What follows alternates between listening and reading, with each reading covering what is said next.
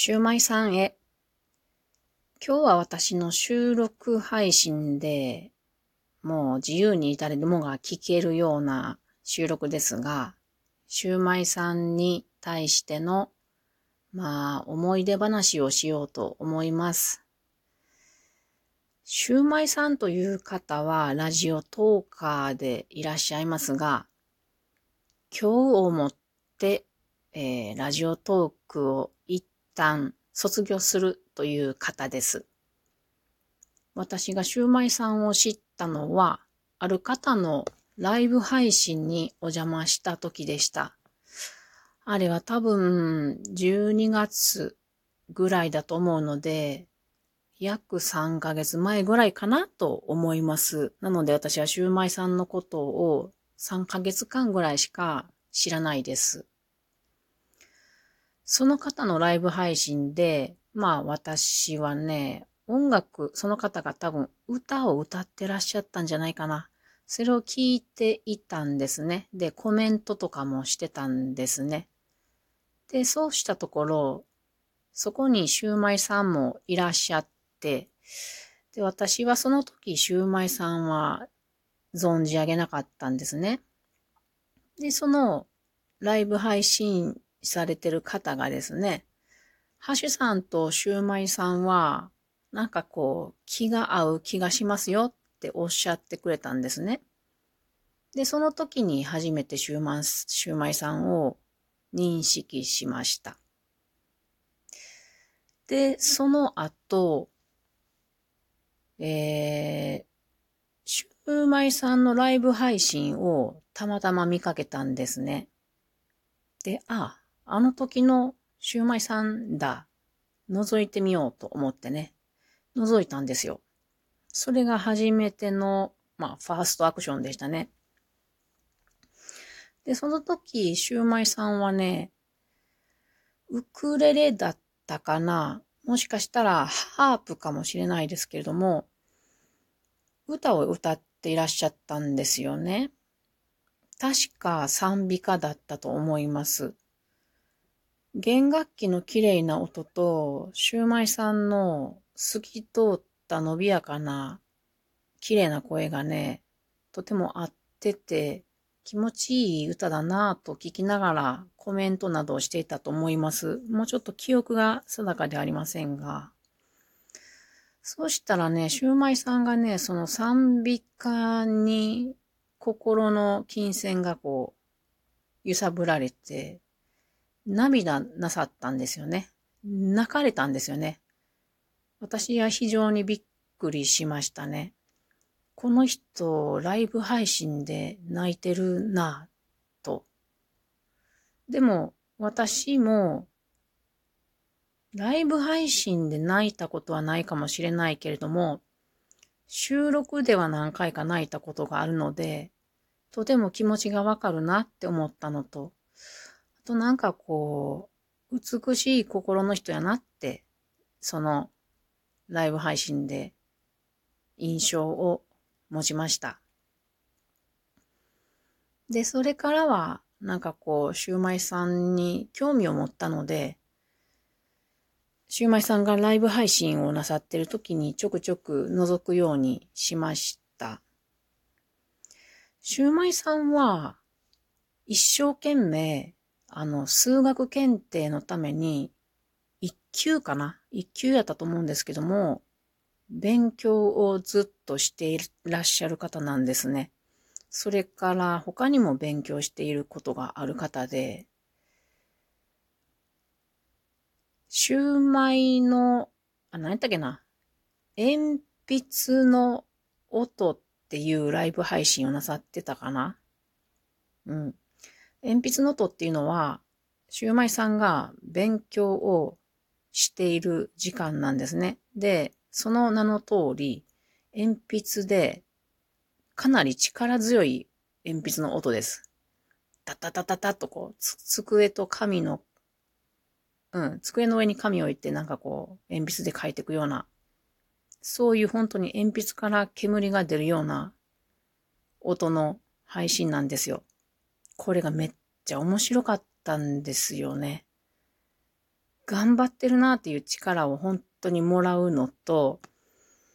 数学でもがき、もがき苦しんでいる様子がすごく面白かったんですよ。シューマイさんはね、鉛筆で書くだけじゃなくて、独り言言いながら、計算解いていくんですよね。で、なんかね、あの、ストーリーが毎回あるんですよね。こう、くじけそうになった時に、もうダメだ、ダメだって思いながらも、もう私にはできないと言いながらも、次の瞬間に、いや、できるだろうとか、盛り上がってくるとか、切り替えが早い。そういう時に私は痺れていましたね。そんなシューマイさんに。で、他にも、なんかね、毎回痺れるし、毎回心の底から涙が出るほど笑っていました、私は。で、どんどんどんどんシューマイワールドに引き込まれていきました。散々苦しんで、で、よく泣くんですよ、ライブ配信で。私聞いてただけでも何回か泣いてましたね。で、面白かったりするのは、テルミンっていう楽器がありますけど、テル君っていう名前をつけてね、そのテル君と、あの、漫才みたいにしてるんですよね。まあ一人でやってるんやけど、テルミンを使って一人で漫才みたいにやってるんだけど、めっちゃ面白いんですよね。本当に。あんなことよくできるなって、もう、私ね、シューマイ中毒になってたんですよね、そのうちに。で、本当にやめてほしいと 思ってましたね。シューマイさんが始まると、あっという間に時間が経ってしまうんですよ。面白くって。しかも、刺激満載だから。で、私は、ラジオトークで、まあ、ラジオトークだけでもないな。私の生き方において、人をブロックするとかそういうのは、絶対しないって決めてるんですよ。だって必要ないから。だけど、シューマイさんだけは、なんとかブロックしたいなって、本当に思いました。好きすぎて、中毒性がありすぎて、こんな風に思ったのは初めての人でした。思うに、私も森林インストラクターの勉強を必死にしていた時があります、過去に。で、その時の姿とよく被るものがあったんです。もう必死に追われて勉強してる時って、なんか不安にいつも追われている、時間に追われているっていうのがあったんですね。で、本当に孤独の世界だったんですね。孤独の戦い。でその時は情緒不安定でした。なので、よく私も泣いていたのを思い出します。そういうのがね、シューマイさんの言われることとか、様子とか、自分の過去を思い返されて、なので、シューマイさんを本当に心の底から応援したくなっていたんだと思います。で、それで、シューマイさんは、ラジオトーク楽しんでいらっしゃったんですが、やはりラジオトーク楽しすぎるということで、うん、両立が難しいっていうことで、一旦ラジオトークを去るっていうこと、決意をなされたわけです。この決意も私よくわかります。私自身もラジオトークすごい楽しすぎて中毒性があるなと思ってて、最近困ったもんだなと思ってるんですよね。ほんと、ほんとラジオトークって楽しいんですけど、どうしたらいいんでしょうかね。で、こんな出会いもあったりするし。なので、シューマイさんの判断は正しいと思って、これもまたすごく応援しているわけです。ただ、シューマイさんのあの配信がしばらくか、もしくはもうずっと聞けないのかなと思うのは本当に残念ですが、それよりもシューマイさんが一生懸命勉強なさって、数件合格されることの方が、私にとっては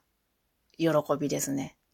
多分、シューマイさんのリスナーの方は、みんな、